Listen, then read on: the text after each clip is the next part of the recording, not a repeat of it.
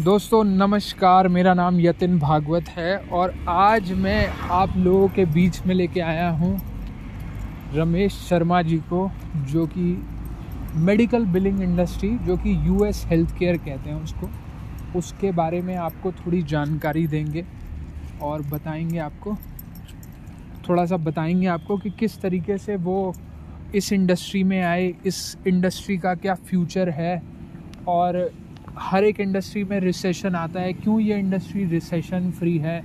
तो अगली आवाज़ जो होगी, वो होगी मिस्टर रमेश शर्मा। हम प्यार से उन्हें रमेश जी बोलते हैं बट मैं उन्हें हमेशा रमेश सर बोलता हूँ। बहुत आइडल है मेरे, बहुत कुछ सीखता हूँ, बहुत तजुर्बा है उनको काफ़ी वर्षों का।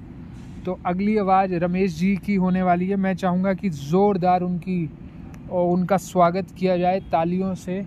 और रमेश जी रमेश जी आ, क्या आप मुझे सुन पा रहे हैं? हेलो। चलिए बहुत बढ़िया। आपको आवाज़ एक बार बोलना। Hello Yatin hello everyone. चलिए बहुत बढ़िया। रमेश जी की आवाज़ पहुँच रही होगी आई थिंक आपके पास। तो अब हम अब हम अपनी अब हम अपनी कन्वर्सेशन को शुरू करेंगे और रमेश जी थोड़ा सा मेडिकल बिलिंग के बारे में बताएँगे। आ, सबसे पहले आप थोड़ा सा अपना इंट्रोडक्शन दीजिए रमेश जी। आप कब आए इस इंडस्ट्री में और किस तरीके से कैसे क्या? इंडस्ट्री में 2013 में आया था ओके और मतलब मुझे बिल्कुल भी नहीं पता था कि मेडिकल फ़ील्ड क्या होती है मेडिकल इंडस्ट्री के बारे में कोई भी नॉलेज नहीं थी कि किस तरीके से क्या प्रोडक्ट है, क्या क्या नॉलेज है इसके बारे में। तो I have no idea earlier but जब मैं आया तो फिर मेरा ट्रेनिंग हुआ। एक से डेढ़ महीने का ट्रेनिंग था जिसमें उन्होंने बताया कि ये यूएस हेल्थ केयर इंडस्ट्री है, जिसके अंदर जो मेडिकल मेडिकल बिल्स होते हैं मेडिकल सर्विसेज़ होती हैं यूएस के अंदर रिलेटेड टू हॉस्पिटल एंड जो भी क्लिनिकल विजिट्स होती हैं या लैब कोर्स होते हैं या फिर ऑपरेशन विजिट्स होती हैं। तो सभी इसके अंदर इंक्लूडेड हैं। हमारे पास मल्टीपल टाइप ऑफ़ प्रोसेस थे।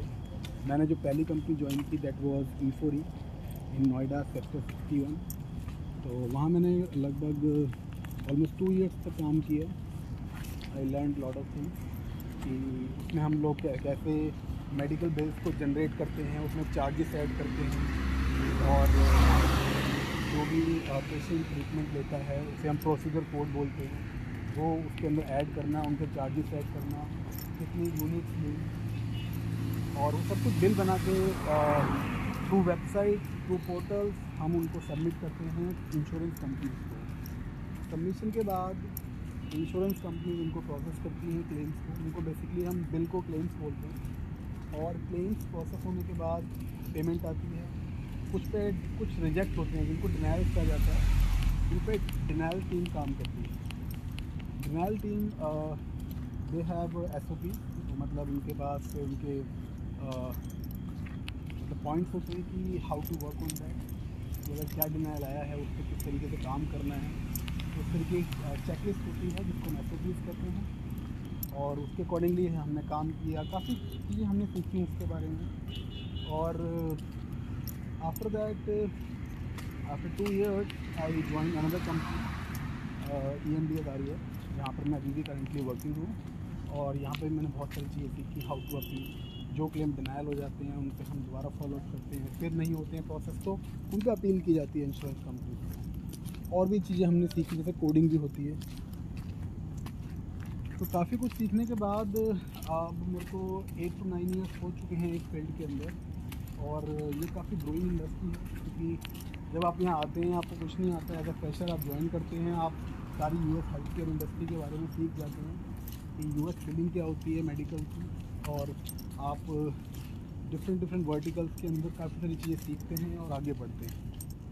फ्री टेंशन आप इसको इसलिए कहेंगे क्योंकि यहाँ पे कोई प्रेशर नहीं है। अगर आप काम करेंगे, आपका टारगेट टारगेट तो वैसे हर जगह होता ही है तो यहाँ भी बट वो ईजिली हो जाता है क्योंकि आप उस जो प्रोसेस है, जो प्रोडक्ट है आपका मेडिकल सर्विसेज़ का, वो आप उसको अच्छी तरीके से नॉलेज लेते हैं और फिर उसको कर पाते हैं। तो इतना डिफ़िकल्ट नहीं होता है।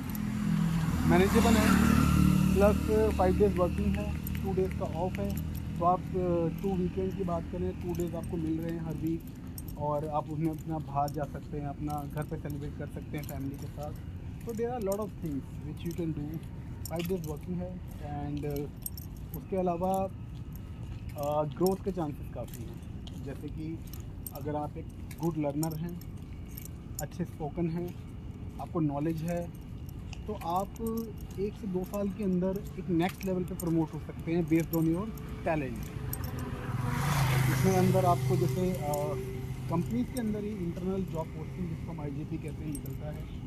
एंड इसके अंदर आप क्वालिफाई कर सकते हैं रिटर्न टेस्ट दे के then you have to correct the interview और मैं बात करूँ जिस कंपनी में अभी मैं हूँ, वहाँ पर प्रमोशंस तो इस तरीके से होते हैं कि जैसे इंटरव्यूज़ होते हैं।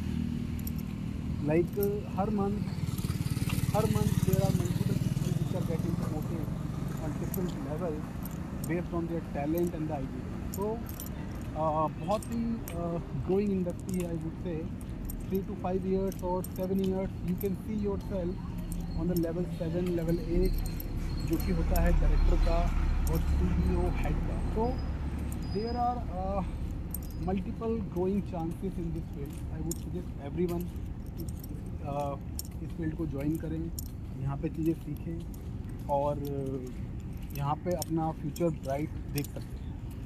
Thank you so much Ramesh ji. आपने आपने बहुत कुछ बताया मेडिकल बिलिंग के बारे में। आप अब अब मैं आपसे ये जानना चाहूँगा कि जो नए बच्चे हैं जो लोग बारहवीं करके निकलते हैं या जो ग्रेजुएट होते हैं क्या वो इस इंडस्ट्री को ज्वाइन कर सकते हैं? Yes they can join but जो भी कंपनी है यूएस हेल्थ केयर की कुछ कंपनी फाउंडेशन है कि दे ओनली हाई ग्रेजुएट तो वहाँ वो लोग अप्लाई नहीं कर सकते but yes there are company easy field की कंपनी है यू एस की, वहाँ वो अप्लाई कर सकते हैं। उनका बेनिफिट ये रहेगा कि जब वो ट्वेल्थ पास करके आ रहे हैं and they have to complete the graduation for three years तो उन तीन सालों में they can learn lot of things and they can grow themselves जब वो ग्रेजुएट होंगे, वो एक या दो लेवल अपनी जॉब में ऊपर भी आ जाएँगे। तो once they are graduate they have a good salary with a good position based on the talent चलिए। तो इस इंडस्ट्री में basically graduation is must without graduation आप मेडिकल बिलिंग इंडस्ट्री में नहीं आ सकते। आ, नहीं आ सकते हैं बट जो ये क्योंकि ये मल्टीनेशनल कंपनीज़ होती हैं तो most of the companies hire graduate हाँ कुछ कंपनीज़ हैं हाँ ट्राई कर सकते चलिए थैंक यू सो मच अब रमेश जी अब आप ये बताइए कि एक जो लेमैन है एक आम आदमी है और जो ग्रेजुएट हो गया तो इसके लिए कोई एज क्राइटेरिया होता है? नहीं एज क्राइटेरिया नहीं है. बेसिकली अगर आप फ्रेशर हैं ठीक है तो आपके अंदर गुड सॉफ्ट स्किल्स होनी चाहिए और थोड़ी बहुत आपको नॉलेज होनी चाहिए ग्रामर की। अगर आप एज अ फ्रेशर ज्वाइन कर रहे हैं तो आपका पहला इंटरव्यू तो वही एचआर के साथ होगा फिर से जहाँ पर जनरल क्वेश्चन पूछेंगे।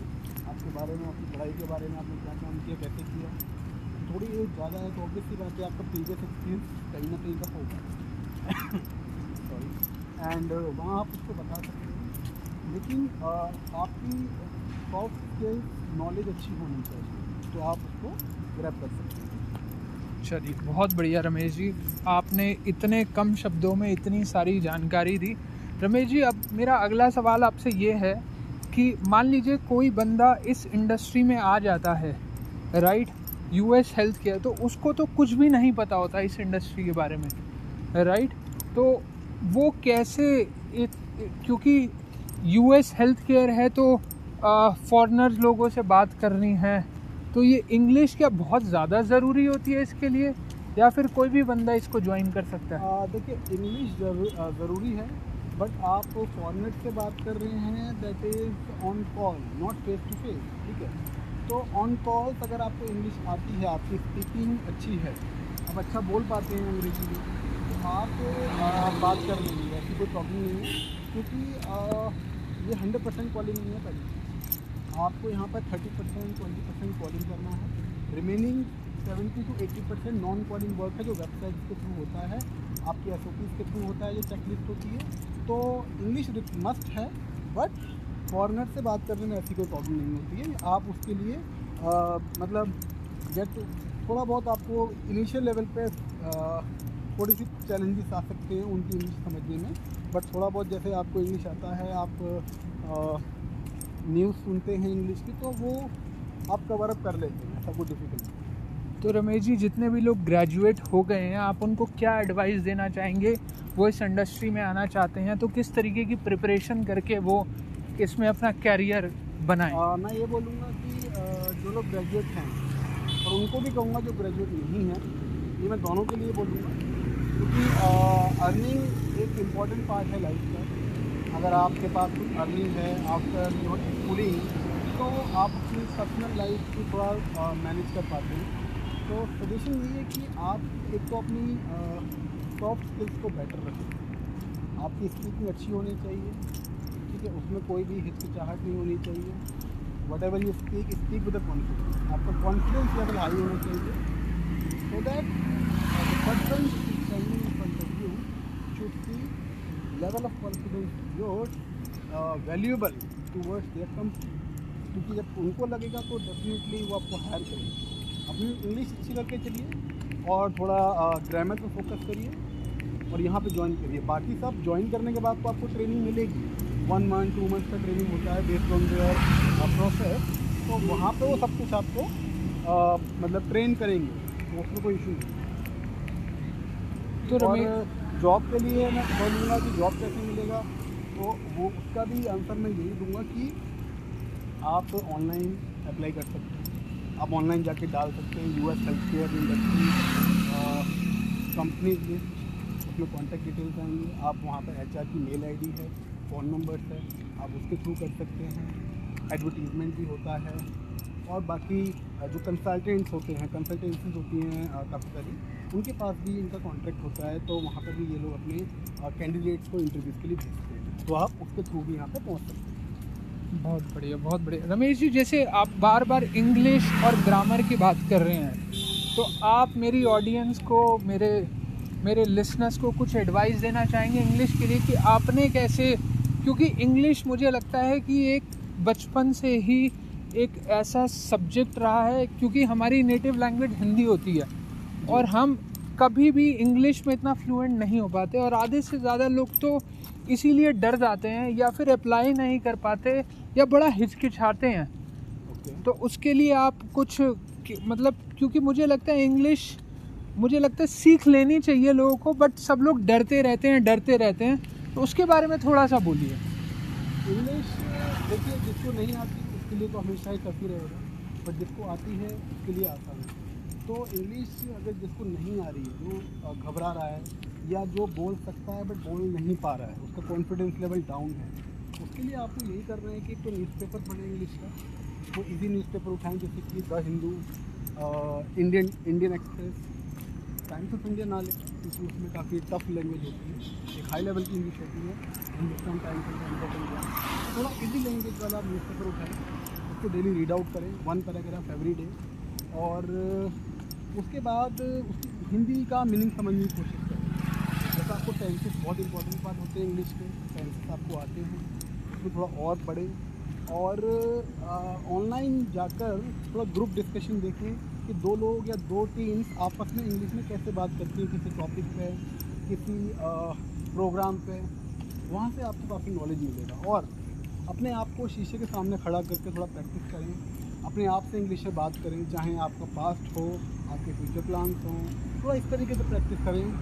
और आपको जब कॉन्फिडेंस आ जाए, अगर आपको फिर भी लगता है कि फेस टू फेस बात नहीं कर सकता है, नहीं कर सकती तो उस केस में आप थोड़ा किसी फ़ोन पे बात करें, अपने फ्रेंड से, या फिर कस्टमर केयर होते हैं, जैसे कि वोडाफोन वगैरह के तो वहाँ पे भी कॉल कर सकते हैं इंग्लिश में उनसे कॉल पे बात कर सकते हैं तो दैट आपको इंटरनली फील होगा कि हाँ मैं सीख चुका हूँ और मैं अच्छे से बात कर पा रहा हूँ। अगर आपकी स्पोकन अच्छी है और रिटर्न भी आप उसके साथ साथ प्रिपेयर करते रहें, इस तरीके से आप उसको प्रिपेयर कर सकते हैं।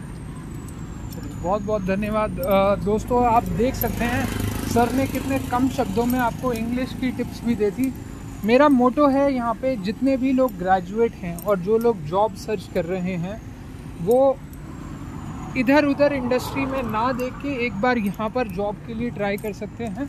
जॉब ऑब्वियसली आप पर डिपेंड करती है, आपका टैलेंट, आपकी क्वालिफिकेशन बट हाँ यदि आप इस फ़ील्ड में एक बार आ जाते हैं रमेश जी तकरीबन हिंदुस्तान में कितनी मेडिकल बिलिंग की कंपनी होगी? कोई आइडिया आपको? देखिए, ऐसा कोई काउंटिंग मेरे पास नहीं है बट हाँ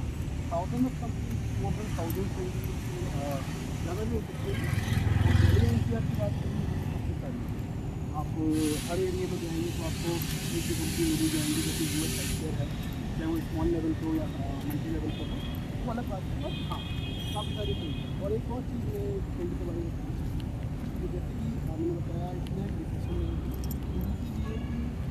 आप एज पे पहुँच जाते हैं, जहाँ पर आपको थर्टी फाइव फोर्टी एज हो जाती है।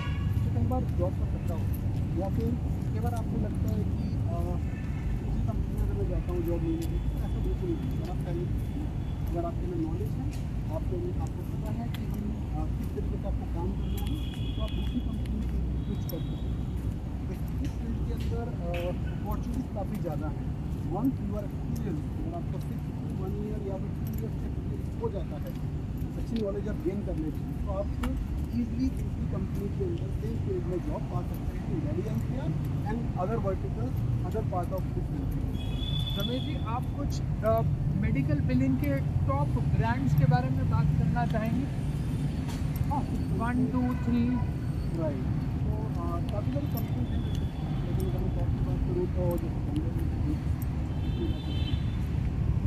और डेली के अंदर भी पी एम डी आ रही है और पी एस एल है। थोड़ा सर्वे में नाम है। आप और जो ज्वाइन करते हैं वहाँ जो वही सबसे बेस्ट होता है जो आपको तो आप स्टार्ट करें बहुत बहुत धन्यवाद आपने इतना समय दिया उसके लिए बहुत बहुत थैंक यू सो दोस्तों, आज का पॉडकास्ट हम लोग यहीं समाप्त करते हैं। मिलते हैं आपसे नेक्स्ट एपिसोड में। तब तक thank you very much and best of luck